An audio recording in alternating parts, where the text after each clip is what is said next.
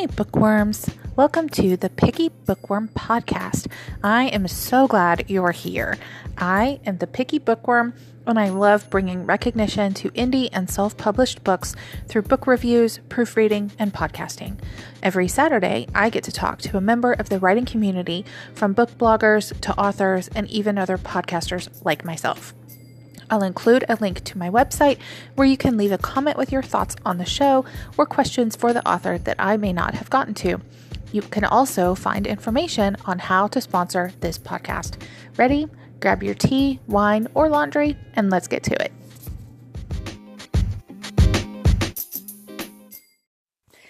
Today's episode is sponsored by Papillon du Père Publishing. Papillon du Père Publishing is a niche publishing label that works with authors of commercial and literary fiction, both established and new. P du P is a mission driven, aiming to bring to market quality work often overlooked by mainstream publishers. Papillon du Père works a dual model, publishing both traditionally and through an agile hybrid system that guarantees publication for independent authors. Papillon du Père works meaningfully with writers on their writing journey. Ask them for any testimonials regarding how their team might be able to help you on your writing and publishing journey. Let their authors, clients, and associates tell you. They have a Facebook writers group. They have a website. Uh, you can see that at Papillon du Père. That is P A P I L L O N hyphen D U hyphen P-E-R-E dot com. And you can submit a query to them or email them with any questions. Thank you so much.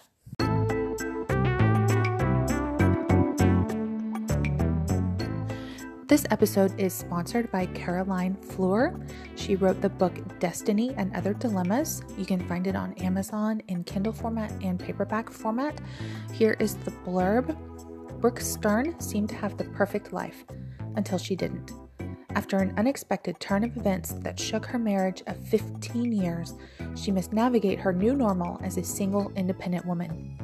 Juggling her son's food allergies, her demanding career, and growing interest in a mysterious man, she's determined to restart her life and find a clear path ahead. When she finally reclaims her courage, she is confronted with the harsh consequences of her choices. Any step forward is a potential risk as she tries to make the best decisions for herself and the future of her family. That is, if destiny doesn't step in and decide for her based on that, I think I need to own that book as well. Um, I will include a link to the Amazon as, so that you can purchase this book and support the author just as the author has chosen to support this podcast. Thank you, Caroline, and thank you, Chris. Uh, you can find her book in the show notes as well. Thank you both for supporting the Picky Bookworm.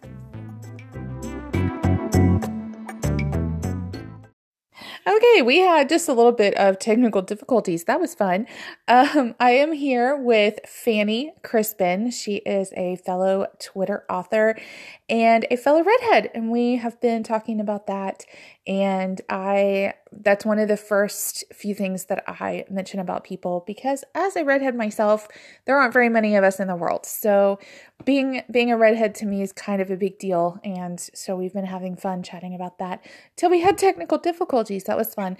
So we are going to get back into it. Welcome. Uh, grab your tea, grab your wine, grab your laundry, Caroline, and we'll jump into it. Hi, Fanny.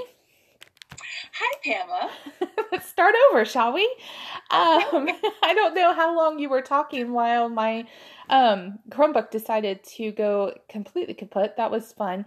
Um, tell us a little bit about you, uh, where you're from. Yeah, you don't have to mention cities. I'm very careful um, about that. But um, just a little bit about where you're from, what you do, how uh, you got into writing, all that kind of fun stuff. well, I was I was talking long enough to hate my intro, so I'm kind of thankful for the redo.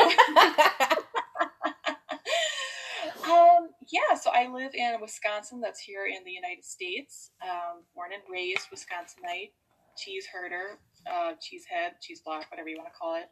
Um, and kindred spirit. Yeah, we we love it. I I'm in Oklahoma and I love cheese, so yeah, oh, kindred spirit. It's magical.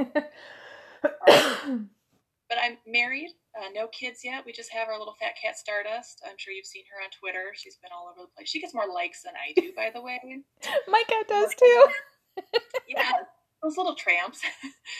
um, and then I got into writing in middle school. I don't know. We were we were always part of the library, and we did like the reading book clubs. And I can't tell you how many things I've won through that because I'd have prizes. I've gone to the movies, gotten other books. Yeah, I've gotten meal tickets. It was a lot of fun. So we were avid readers, and um, I don't know what happened when I just started running out of material or started encountering books that I didn't care for, or not that they were bad, but just not my cup of tea. And um, we had a couple writing projects in school, and that kind of gave me the idea of like, oh, I I could write a book, and I could write what I want to read, and and let's try this. Through a, a lot of trial and error, there's a lot of sad books on a shelf in a book or in a box somewhere that will never see the light of day. Uh, finished my first book about two little fairies conquering the kingdom, getting the kingdom back. I yeah, I I have actually read the blurb um and I was like if my TBR wasn't sentient at this point it I swear it talks to me. Um your your books are definitely on my wish list. Um though I thought the blurbs uh, they sounded super adorable and if everybody can finish listening to the end of the episode, um, hopefully I'll remember because I forgot last time um, we will have a giveaway for signed paperbacks um, for um, my subscribers. There's the first two books in the Wizard King series, and um, it'll be for my subscribers. So um, we might wait a couple hours after this episode airs to announce the winner uh, to give you guys time to run over and subscribe. Um, but run over to thepickybookworm.com and subscribe to my blog. Uh, you'll get a weekly newsletter. I pr- promise not to ever spam you. Um, but you do, by being a subscriber, you do get in on super fun giveaways like this one. Um, so hurry over and do that, and then we will announce a couple hours after uh, the podcast airs to um, announce the winner. So hurry over there and do that. Yay, get on it, people. Yes, get on it. Um, I love doing book giveaways. It's so much fun. Um, not only, I mean, I get more subscribers, people get free books. I mean, you can't really, you can't go wrong with that. It's total win-win situation. So, absolutely. Yes. So, do you read and write in the same genre? I do, yes. Um, I used to absorb a lot more different genres, um, but it's kind of gotten a lot more condensed as I get older. I just don't have, I don't make as much time for reading. Because um, you're busy so, writing all your fun stories. I mean, and I'm always on, Twitter. Yeah. Let's be honest.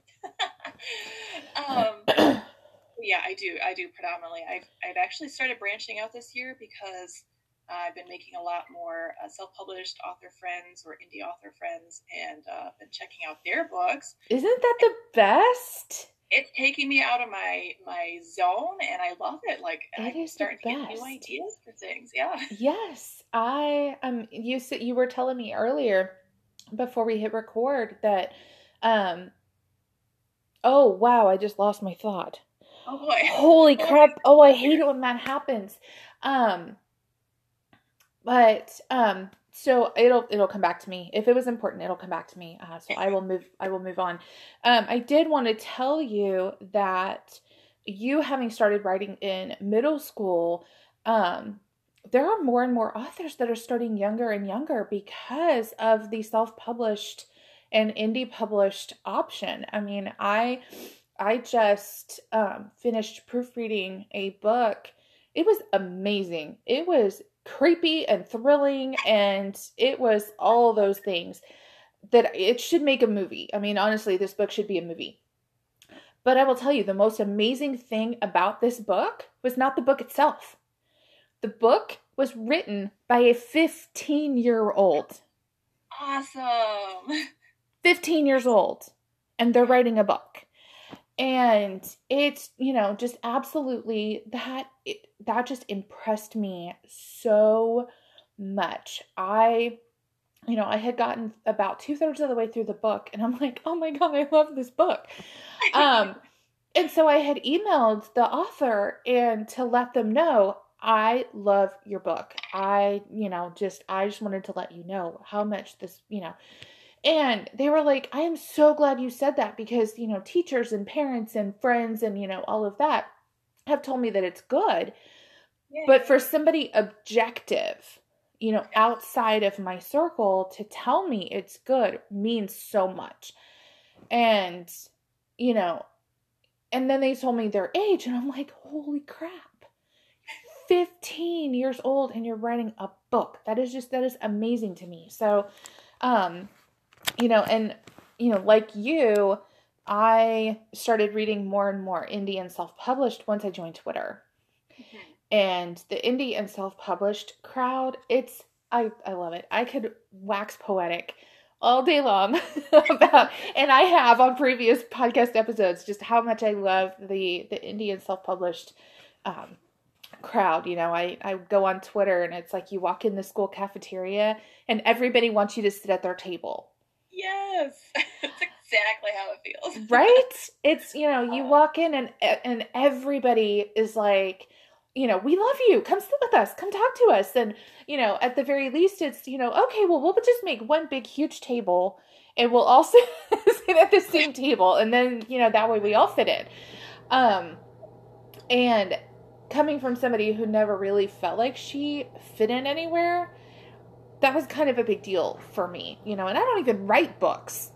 And I still feel that way. So, um, yeah, my my three uh, golden girls uh, for our monthly golden girl book club, you know, they keep telling me never say never. And I'm like, I won't say never. I will tell you I have no desire to write a book. it's just it's just not there. I would rather read yours and talk about yours and proofread yours and make yours the best that they can be and be a bouncing board for ideas for people, you know. I would rather do that than write my own, honestly, because it's just, it hurts my brain just thinking about it. Those are the fun aspects. I will say my favorite part is the first read after writing it. Because the first one is like, okay, I'm, I'm putting the story down, but I'm doing it like chaotically. So my favorite part really is I'm going to proofread it for the first time and I'm just going to read it through, just straight through. That's my favorite part. So yeah, being the reader and getting to talk about it, those are the fun parts. yes, you know, and I I have, you know, author friends on Twitter that, you know, they're like I don't know if I should be talking about my book. I kind of feel like it's, you know, blah, blah, blah, you know, and all of this. And I'm like, talk about your book. Please. Yeah. That is what you are here for. Tell us your stories. Give us your stories. The world needs your stories. To, you know, give us your stories. Yeah. and you know, but my my big thing is you know when authors are they're so focused on marketing their book that they don't that they forget to market themselves yes that's that's the issue that i run into sometimes you know the the random dms from people you just followed here, buy and read my book. No, thank you. I'm sorry. Do I know you? Yeah. Um, you know, I, I have. It's hard for me to put this example into 280 characters, but it's, you know, somebody jumping in your DMs. It's kind of, kind of feels like you're sitting at a table with your friends, and this stranger walks up behind you and goes, "Hey, come in the bathroom. I got to tell you something." Oh. I'm sorry. No. If you have something to tell me, you can tell me in front of all my friends. You know, that's just that's just really kind of how it feels. Is, you know, hey, come outside, I want to tell you something or hey, come in the bathroom. That's, you know, somebody I don't know jumping in my DMs. That's that's kind of how it feels. Yeah, I I, I always kind of liken it to um, Oh, not cold calling. It came before that, like, like oh, door to door marketing. Like, no, do not come to my door. Do not talk to me if I don't know you. Do not come un- unannounced. Like, I, I even tell my friends, I'm like, could you please text me before dropping in? I don't want you coming unannounced. Oh, I yeah. that's what it's like for me. I'm like, do not, do not walk up to me. I I tell people I don't answer phone numbers I don't recognize on my phone. So if I have given you my phone number for whatever reason, text me first so I know it's you. Then if it's something that you have to call me on the phone for, which probably it isn't, then we can deal with it at that point. But do not call me if I don't have your number already saved in my phone because I won't answer it. I don't care if it's local or not. I'm not going to answer if I don't recognize the phone number. Yeah. Um, yeah, it's just yeah, it skeeves me. My favorite story though about door to people going door to door is the city that I live in. We have more churches than anything. I mean, we have more church, we have restaurants and we have churches, and that's like like so much of our real estate is taken up by churches and houses. And so we get a lot of people from like the smaller churches that need to get their attendance up going door to door and inviting people to church. Now, I have no problem with that. I have been that person at one point or another in my life. I have no problem with that. But the funniest thing was this lady comes to my door and she it was before I had met my husband and she knocks on the door and she says, you know, hey, I'm from such and such church and I want to invite you to come this Sunday. And I was like, well, I already have a church. Well, if you come to my church, you might meet your future husband.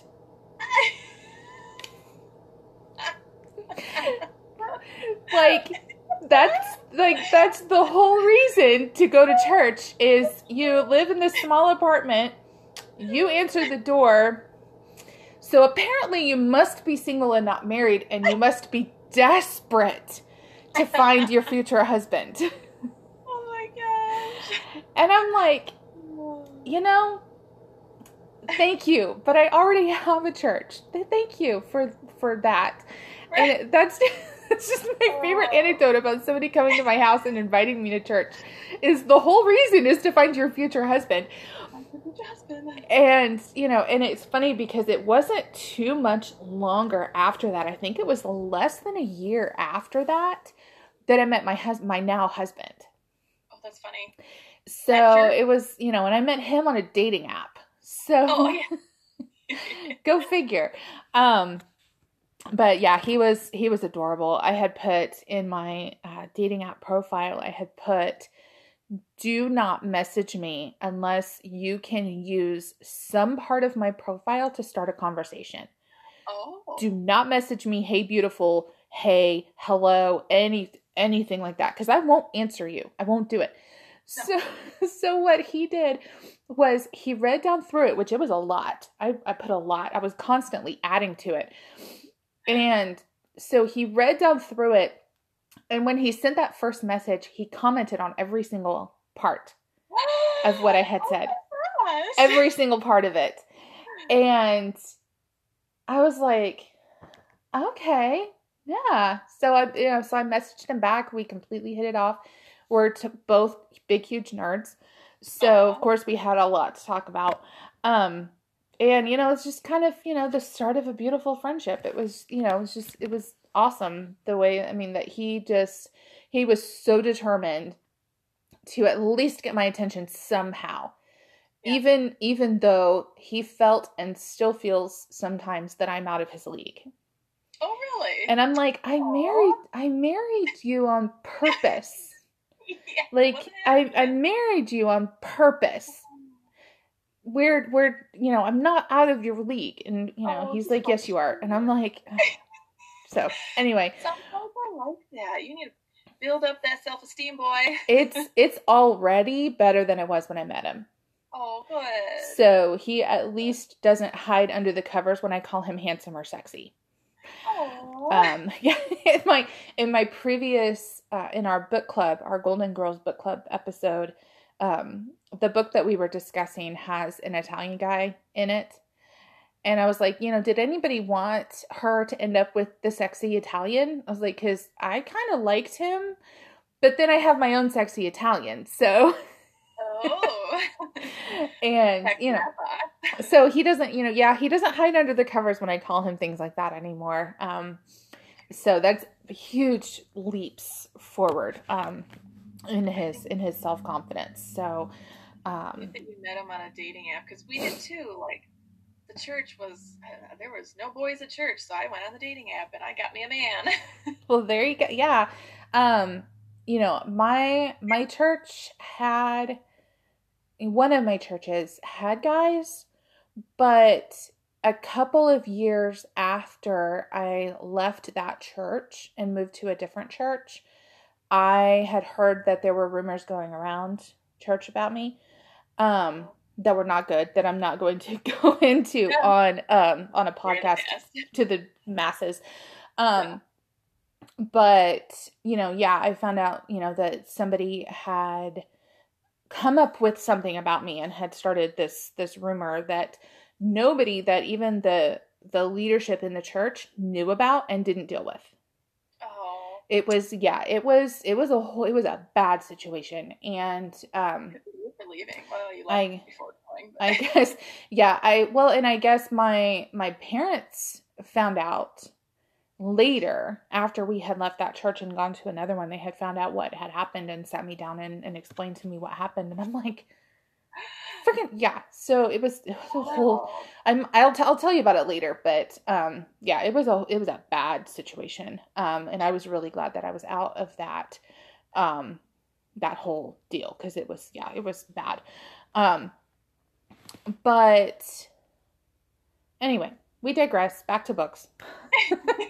I t- remember I told you when we talked the other day. I'm like, we just kind of let the conversation go where it's going to go. It's just it happens. I like it. We're covering all sorts of ground today. I love we it. We are. Yeah, I. It's funny because I was looking at my top podcasts, podcast episodes of last year, and the um, the two top podcasts that people listen to, the two top episodes. One was my very first episode and the second was my most vulnerable episode, uh, where I sat down with my friend Tanya and we discussed books, of course, um, but then we got on the subject of our uh, mutual miscarriages that we had had oh. last year. And so I'm like, my two top episodes are my first one where I was terrible and my most vulnerable. so, okay.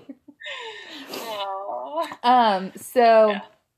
so real quick, um, now that we are 19 minutes in, tell us what is your book about? Your two books that you're going to be giving away here in a little while. Okay, um, so this this is my love child. Like I've worked on this book on and off these books on and off for many many years. Um, I wrote them in high school.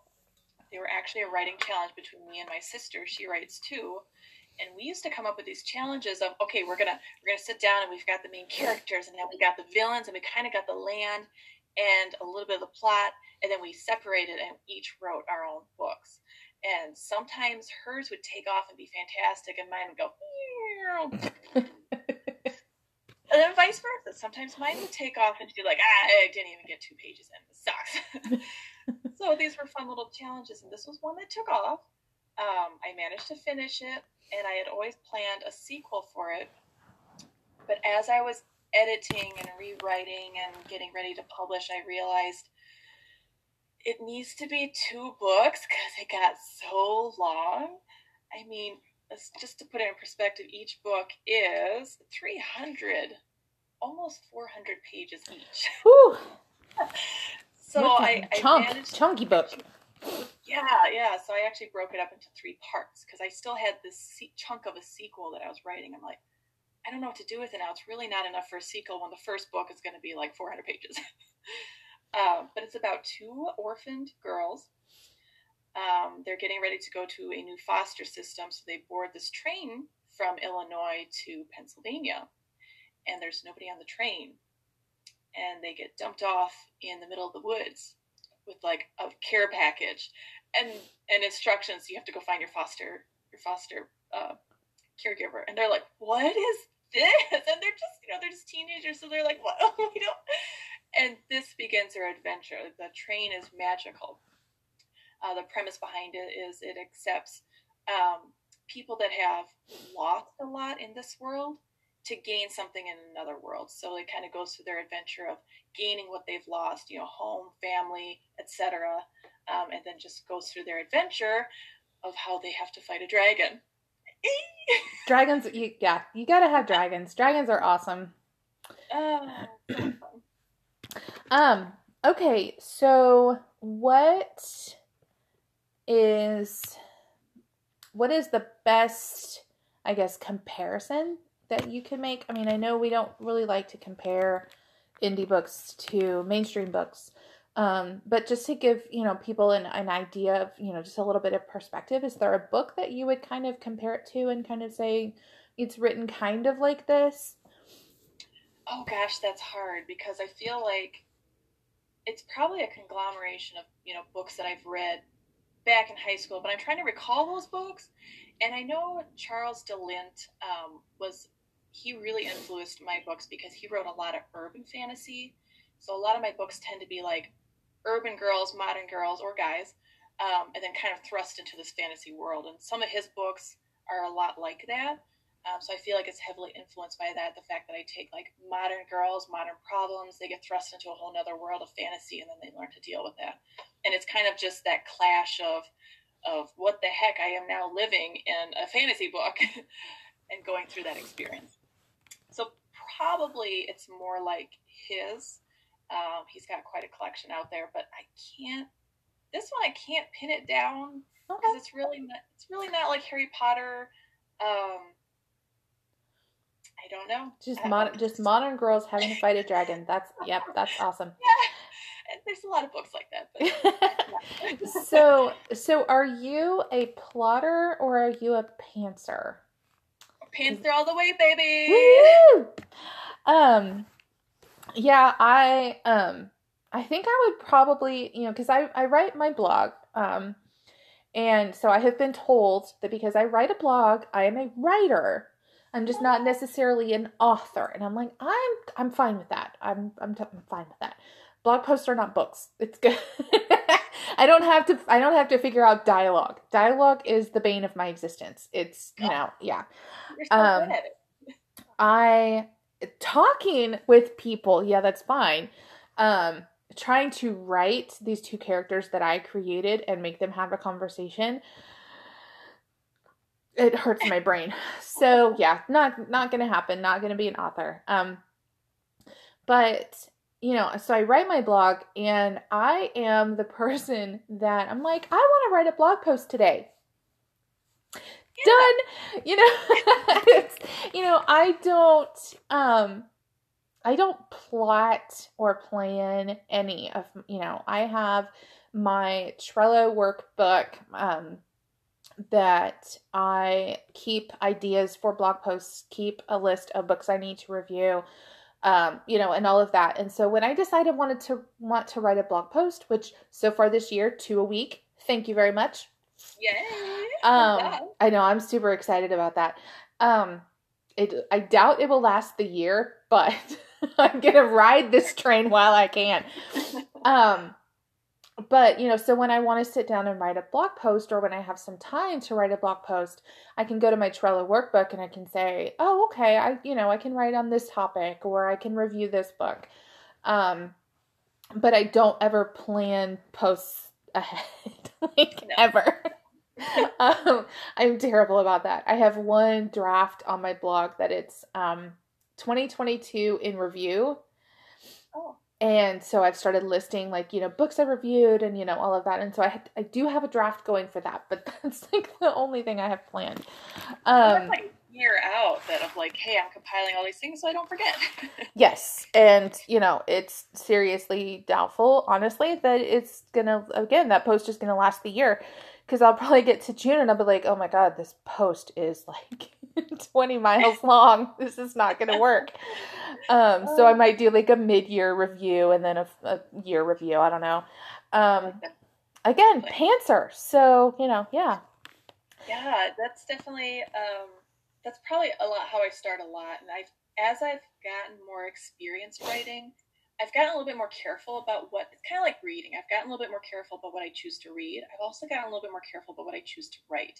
Because what I've kind of discovered about myself is if I have this like burning fire of inspiration, it's going to die out. That fire is going to go. Yeah, I'm pretty sure that's a redhead train. so I I kind of dwell on it a little bit and then I'll like okay, well, I have to at least figure out like what's the what's the overall arc of the main character, like what are they trying to achieve? Um, what is happening to them? and then I kind of get a feel for the ending, and I and now I kind of force myself to like go through those steps of like, okay, do I have enough material here to actually start writing? Because honestly, I I've written some things and then I shared them with friends prematurely, and then I stopped writing, and they're going, oh, "Hey, Danny, where's the book you promised us?" you only gave us you only gave us three chapters, and it ended on a cliffhanger. We must know what happens next. Yeah. Yeah. That worked out for me all of one time. I started doing that, and then I had I had one reader. You know who you are. I love you. And uh, he literally did not let me quit that book. Like he might go a couple months in between because he got busy with his own life, but he, he come back. Fanny, when's the next chapter? I need to know what the wizards are up to. When's the next chapter? I'm like, dang, yeah, it, it does not sound like Kindle Vella would really be your jam. um, yeah, I I actually um, have a proofreading client that she um, had a Kindle Vella book that she is planning on putting together into an actual book and, and publishing. And she she sent it to me to proofread, and I'm like, okay, I gotta take a minute because this was so good. Oh, and she is, I am telling you, through my proofreading business, I find some of the greatest authors and the greatest books. And I'm like, I, I can't, I can't talk about them yet oh. because they're, you know, because they're not published. And, you know, we have, you know, I have to be careful and, you know, so I, I had one that I will actually be having him on the podcast probably March maybe something like that. I'm gonna have to get with him and, and schedule that. But his I just finished proofreading his book and it, you know, when I started the book, I'm like, okay, I don't know about this because these these people are they are terrible people. Every last mm. one of them was oh, no. a, was terrible. It was just a just intensely dislikable person and I'm not telling you anything that I have not told him. So okay. it's, you know, I'm not like offending him or anything because he, I think he kind of, because I think, you know, when I was talking to my guest last week, uh, Rochelle, I was telling her, you know, I was like, I am pretty sure he intended this book to be that way because it did not stop. It was everybody was dislikable from beginning to end. I wanted all of them to fall down an elevator shaft. I just did. just all of them. I wanted them all to die. Oh my god. And um and it was not a it was not a fantasy. It was contemporary. Um but it was yeah, these characters. And there was one one that I thought might possibly have a redeeming quality. Maybe. But then she called a black person the N-word. Uh and I was like, okay, I don't like her either. So they all they just all need, they just all need to die. And you know, but at the same time, the you know, I I couldn't stop reading it because I had to know what happened next. You know, despite the just the absolutely dislikableness of these people, I had to know what happened. And so, you know, it was one of the most enjoyable experiences waiting for someone to die. it's really all I can, you know, it's not, I can't really say much more about this book is if you like books where you just hate everyone and you want to sit there and watch them die. Oh, this book is for you because I am oh. telling you, these people suck. They're they're horrible, horrible people. And you know, and one thing that the author mentioned was, you know, he was like, I enjoy taking stereotypes to the nth degree. Wow.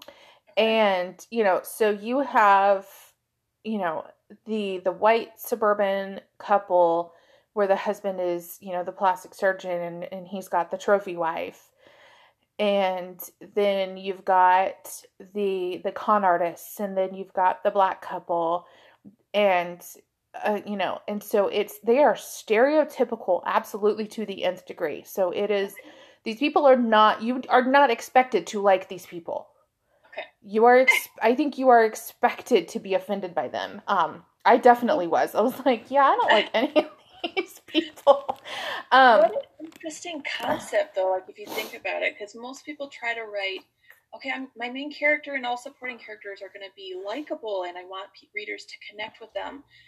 But to come at it and go, no, no, you're going to hate everyone, and I'm going to keep you in your seat because you're going to be fascinated by the drama. by this yeah by this these absolutely horrible people you know it's basically it would be like watching a superhero movie if everybody were supervillains Which is there is a TV show like that, and, and I, as I was watching it with my husband, I was like, I don't like any of them. They're awful.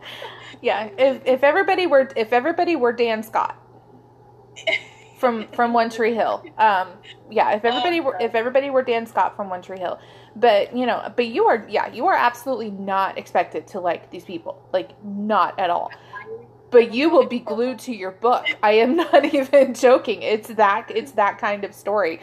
And you know it's just it's you're not you're not expected to like them. I it, yeah that's just really all i can say they are just intensely dislikable people um so what what was the last book you read and would you or would you not recommend it Um, well, I guess I'm gonna plug one of my indie author friends. Um, Rand course.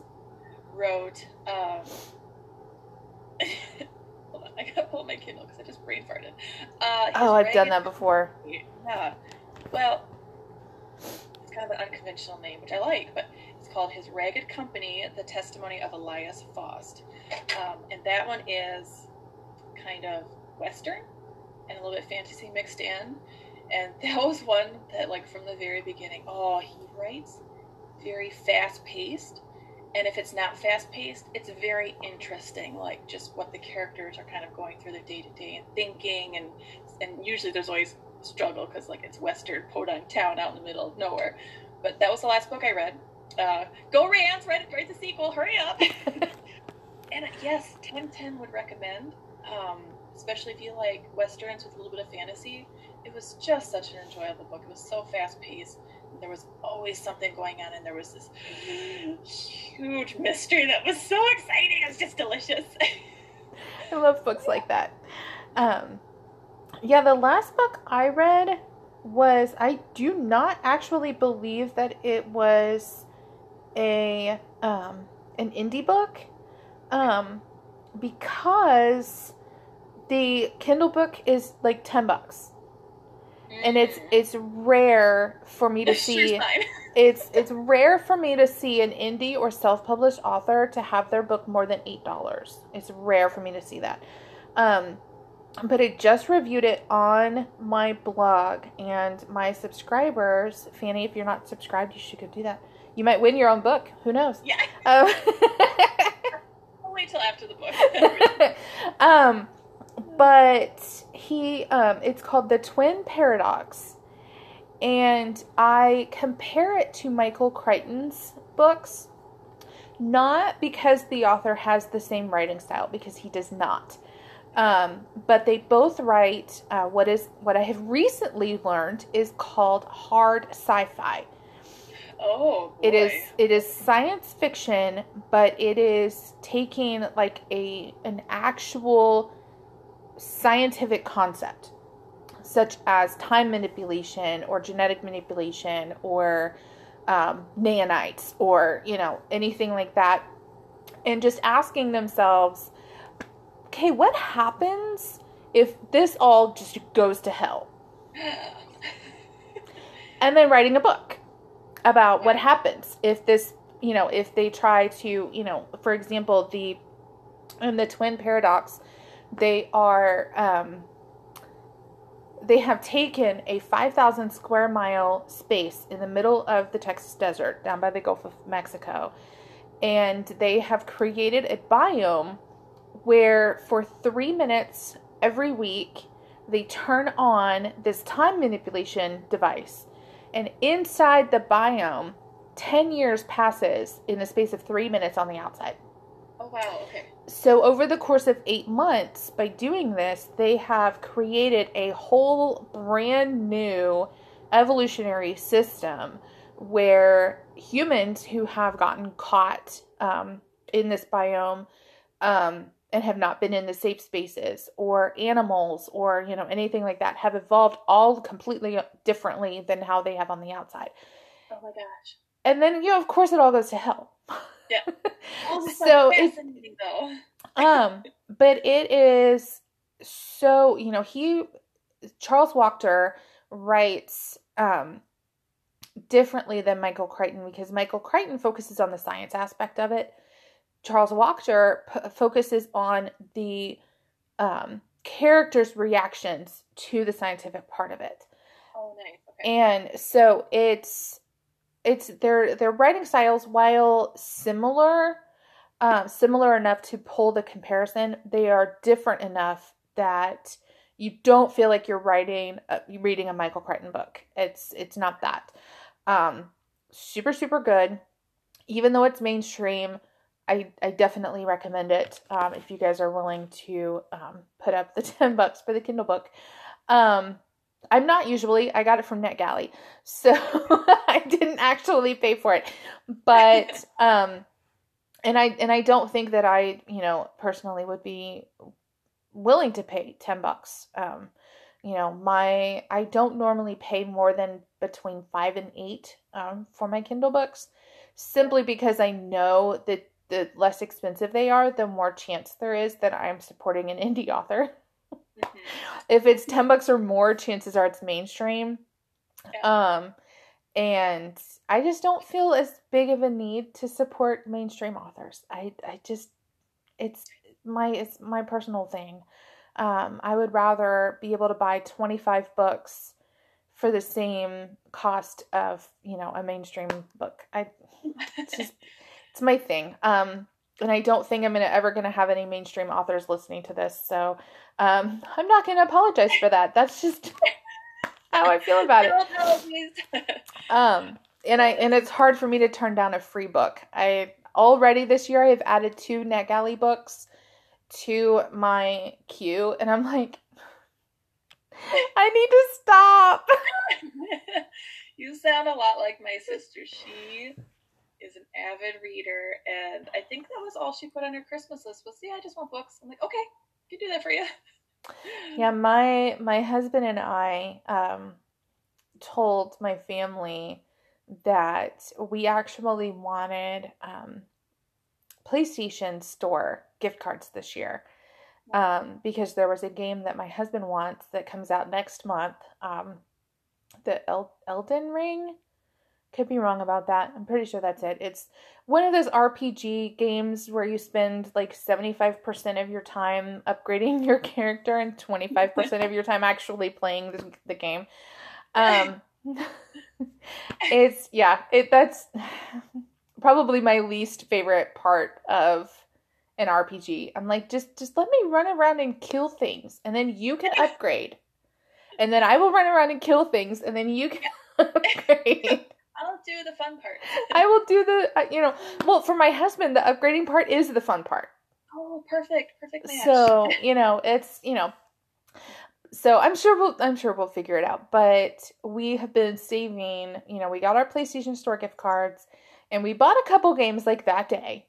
Um, and then we have been saving most of it on the PlayStation Store gift card so that we can get um that game for him next next month. So it's been it's just been sitting there. Um but we but we haven't been able to find a game that we wanted that was cheap enough. So cuz we're both just we're super cheap. Uh, yeah. and um yeah, if we're going to buy something spur of the moment, it's going to be cheap. It's, you know, we would rather save if it's something we really want. Yeah. Um But if it's something spur of the moment, like I just want a game today, then it's got to be like 10 bucks or less. Yeah. It's just, you know, same with books, you know, if I'm going to buy like spur of the moment books, it needs to be cheap. So, you know, that that way if it sucks, I didn't spend a whole lot of money on it. But if it's really great, I didn't spend a whole lot of money on it. Exactly. You know, it's I I have always felt that way about dollar movies too. You know, I don't know if a lot of places around the US have dollar movie theaters. Oh. We used we used to have two here. And it was literally like the concessions were insanely expensive. But the movie tickets were a dollar. Oh my gosh. And they would get like the old movies. Like you would have, you know, for example, Matrix Resurrections uh, would come out in the theater and it would be in the theater for like six to eight months or however long. And then it would go to the dollar movie for six to Oh. eight months. Um, and then it would go to, and then it would go to DVD or, you know, whatever. And Okay. so, you know, we would wait, you know, if it was a movie that we wanted to see on the big screen, but we didn't want to spend a whole lot of money on it, we would wait until it would come to the dollar movie. And then we would and then we would spend a dollar and we would go see it. That way if it was terrible, we only spent a dollar. Yeah. But if it was really great, hey, we only spent a dollar. You know, Yeah. so it was it was that kind of thing. And I tend to do that same thing with books. You know, and there was there's been one one book that I can think of off the top of my head that was indie, self-published, and that I thought was underpriced at hmm. 99 at 99 cents. It was way underpriced. Yeah. It was so good. It was called Connor's Gambit by Z Gottlieb. And Familiar. Wow. it's it was really good. It was good enough that I bought it for my mom for her birthday. And I think I had gotten it when the author had like a free sale. When you know, you guys do that every once in a while. And I I can't turn down a free book. I can't No, do it. It's whether it's a book I want to read or not. If it's free, I will add it to my Kindle and figure it out later. It's yeah, it's absolutely terrible. Um but I think, you know, so I think I had gotten it. So I had no clue how much it was. And you know, when I read it and absolutely loved it. And my mom's birthday was coming up and I'm like, my mom needs this book.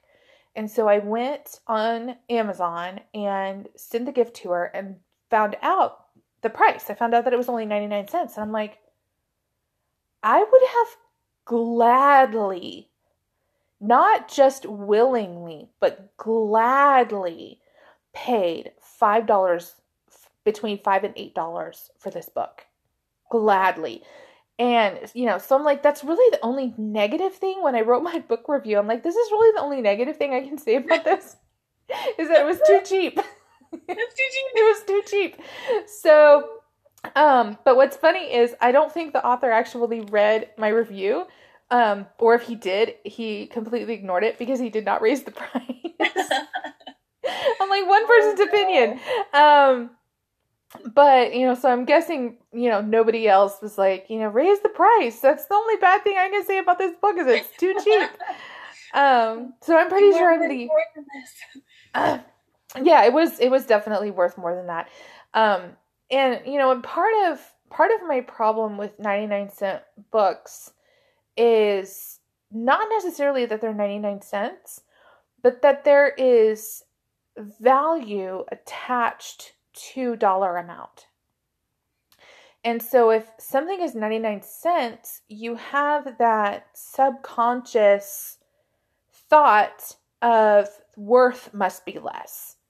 If the if the cost is less, the worth must be less. There's a, a direct correlation there. And in a lot of ways, especially in the self-published world, that's true. The cheaper a book is, the chances are that it's badly edited, badly proofread, it's got typos everywhere. And, you know, while I'm somebody that can kind of move past that, um, because I'm used to self-published books. I you know, and a lot and of proofread, so and I yeah. you know, and I proofread. Um, you know, so while I I personally can look past that and see the story behind it and enjoy the story. Um, there's a lot of people like my mom that can't. You know, I can't tell you how many times my mom has quit reading a book because she couldn't get past the typos. Um, and I'm not, I have no clue of any specific books, um, Sure. which I wouldn't say, I wouldn't mention them on here anyway. But, um, you know, but there, there seems to be just this correlation between cost and value. Mhm. And so, you know, for a book that was as good and as well written as Connor's Gambit was, for it to only be 99 cents just really bothers me. I'm like, just raise just raise your price. People will pay five dollars for this book.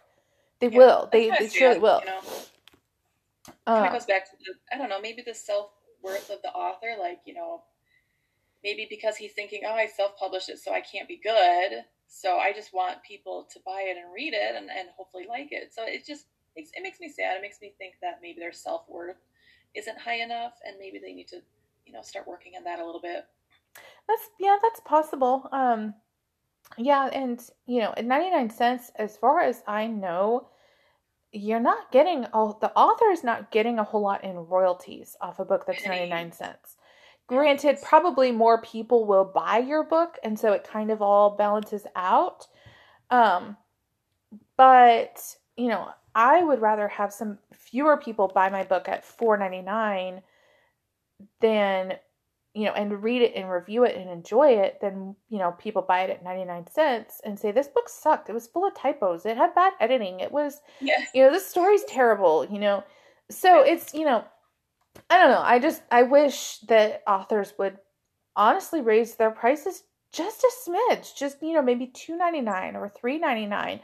This Oh, 99 yeah. cents, this 99 cents needs to stop. It's, Well, it's just my opinion. really, like, are people just buying it and then putting it on their TBR pile and then not actually getting into it because they think, well, it's probably not that good. I've got other books that I'm more interested in that I think are good. And so, are, is his book just sitting in a TBR pile, not getting read? I know I probably have a bunch of 99 cent books in my TBR that are like that. That I'm like, you know, I wanted to buy it to support the author, and then I, you know, I have all of these other books that I want to get to first, and so then their book, you know, doesn't get read for like two or three years, and yeah, it's it's a it's a thing. My my TBR is, I'm pretty sure it's sentient at this point. it's alive. I it's it's probably alive. I'm pretty sure that I have books that crawl out of my Kindle in the middle of the night and move things around and just kind of sit around a fire in the middle of my bedroom and, and do their thing. Um and they just, you know, so I I have absolutely no idea. My mom has just called she's just called me for the second time. That's super weird. Um I will get to her in just a minute. Um Send her a quick text. Is this an emergency? well, I, I can't because my phone is being used to record this. Oh, so- I'll send her a quick text. Yeah. So, so yeah, so I'm not I'm not entirely sure what this is about. Um if it's super important, she'll call my husband and then if Oh. somebody died, then he'll come in and tell me. Um but I was on the podcast where one of Pamela's friends died. right? Um but anyway, so what um what books have you read so far this year that you would recommend to people? It's only the third or fourth weekend. I have not read any books. You just read that one. Okay. I'm not, yeah, I'm not as avid of a reader as I used to be. Um, haven't even read, been writing too much, so I've kind of this. Uh, 2020 definitely took a. Okay, I can't even say 2020 I took a back burner because I did publish or I did.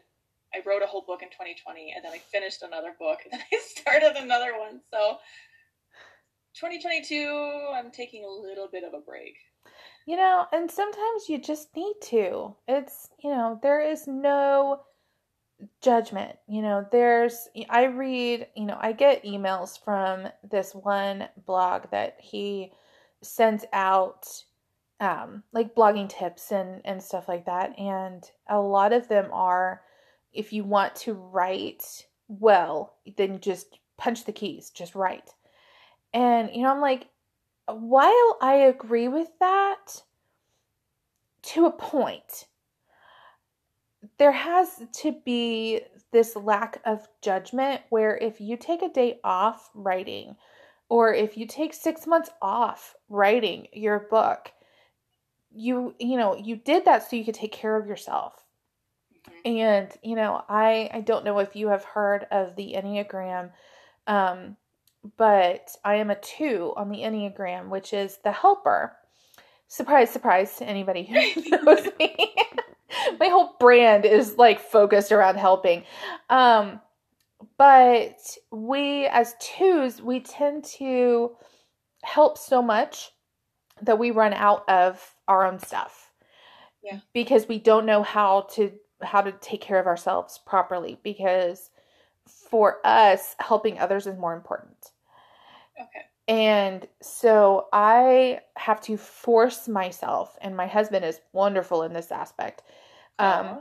to force me to take a step back and to relax and you know and I have um you know when I'm proofreading my first thought is, you know, when I finish a proofreading project, whether it is in the morning, whether it is in the afternoon, whether it is in the evening, I have to make myself close my computer and start my next project the next day.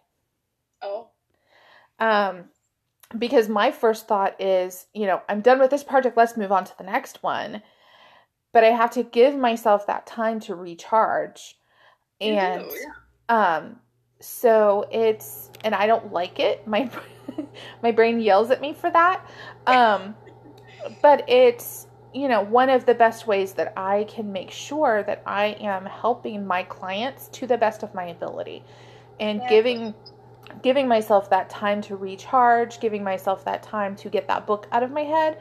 Um, so that I'm not transferring that book onto this one yes. um is a big deal to me. And you know so i have to make myself take that you know even if i finish proofreading a book at eight o'clock in the morning at the very least it'll be three o'clock in the afternoon before i start the next book um Good. because i have to give myself that time. Um what such a healthy realization. Thank you. Um yeah. we have about six minutes left um so no. I know. Rewind. I know. The hour the hour always goes by so quick. Um so what is you know, speaking of self-care, um what is something that you would tell our listeners and our authors what is a piece of advice that you would give them for their own self-care when it comes to their writing? Honestly, going back to the blogging tips saying you have to pound it out, that's good for some people, or if you want to make like a career of it, definitely putting in that time is important. But I've found not to be afraid of taking time off. You're not gonna lose your talents entirely. It's like riding a bicycle. You'll get back on, you'll be a little rickety at first, then you'll get into it again. Not to be afraid of taking that time away is really important because honestly, I've discovered through taking time off that I was not mentally or even um, um, skillful enough to write a certain book at that time period. And then years later, I somehow grew, well, somehow I grew, I grew and developed into the kind of writer that could write that book. You know, sometimes you have to shelf something and don't feel guilty about it. Don't feel bad. Work on a different project. It's fine. Maybe your brain is telling you, hey, I'm not ready to write this book. I don't have enough under my belt. I don't have enough experience. Let's put that aside. Let's work on something that we're good at, and then we'll come back to this later. Which um, is so which is why authors which is why authors have like seven works in progress at the same time. Um, yeah, I you know, and I think that's why I you know have you know five different books at a time. You know, sometimes that I'll be reading is you know because you know, this book isn't for me at this time in my life. You know, this book over here is. Well, you know, a couple days later, this book over here isn't good for my my mental state. This book over here is. I go back and forth on books all the time. Um, and you know and i count even the books that i proofread i count as books that i've read because i don't just run spell check i actually read through them um, so i count them as as books that i've read as well and um, you know sometimes i'll have three or four books going i'll have one on my tablet i'll have a hard copy i'll have one on my phone i'll have my proofreading project and i'm reading all of them at different points in my life and different moods that i'm in so um, you know, I think it's, you know, reading and writing and, you know, words. I think we just, I agree. I think we just need to not be afraid to take that step away and go work on something else, even if it's crocheting or watching a movie or you know just taking taking time away and keeping your your head where it can be um, for you to do your best work. Because you know the world needs your stories. I tell authors that all the time. The world needs your stories. And for somebody you know especially when we were talking earlier especially for somebody who's 15 Right. to write a book you know that is amazing to me when i was 15 there was no way in hades that i would have written a book you know i was struggling with papers for school you know Yeah. oh, those sucked. I didn't like those. oh they were terrible yeah they were awful um Creative writing is the only thing I liked. so you know but i read all the time and i watched movies all the time and you know so the world needs your stories and i i just absolutely love this whole community and everybody that i've met everybody that i've had on the podcast i'm so grateful to all of you guys for being friends with me and for wanting me to sit at your table in the cafeteria it's awesome so oh, I love that analogy. That's so sweet. well, Fanny, it has been absolutely wonderful having you on the show. Thank you so much for coming and visiting.